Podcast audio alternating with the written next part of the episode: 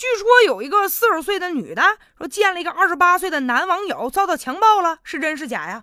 洪女士今年呢四十岁，二零零三年到广州去打拼，还真别说挣了不少钱，积累了百万的财富。但是呢婚姻不太顺利啊，就失败了。这不今年一月份嘛，她玩手机，哎，突然通过这个陌生人呢就搜到一男的，这男的姓梁，他俩就加上好友了，就唠嘛。这男的自称说自己是八零后，于是呢这梁某啊就给这个女的一个。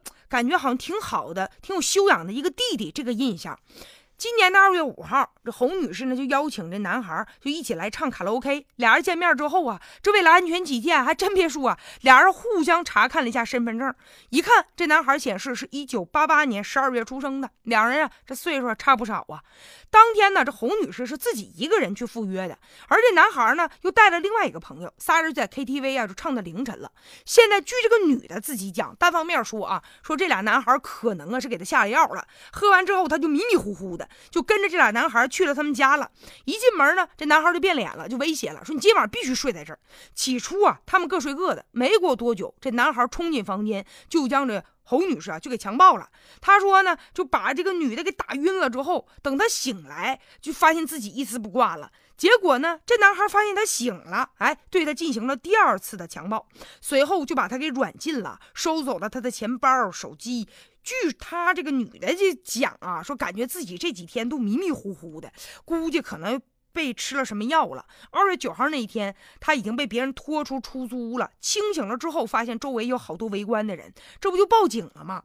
但是目前吧，就比较纠结的地方在于，警方的说法和这侯女士不太一样啊。这警方呢就通报说是这个男的呀讲说，事发的时候他们俩确实在出租屋待三天，但是双方呢都是自愿发生的性关系的。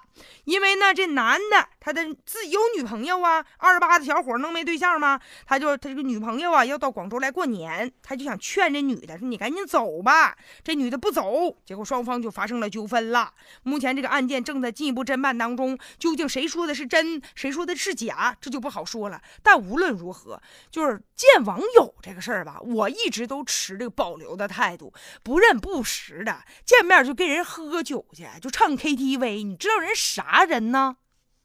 现在网络时代确实让大家沟通的方式啊也不一样了，更加便捷了，认识陌生人的机会呢也更多了。但是呢，有好处的同时，它就有一定的弊弊端在于哪儿呢？就是你不知道对方的那个人他究竟是什么样的人品呢？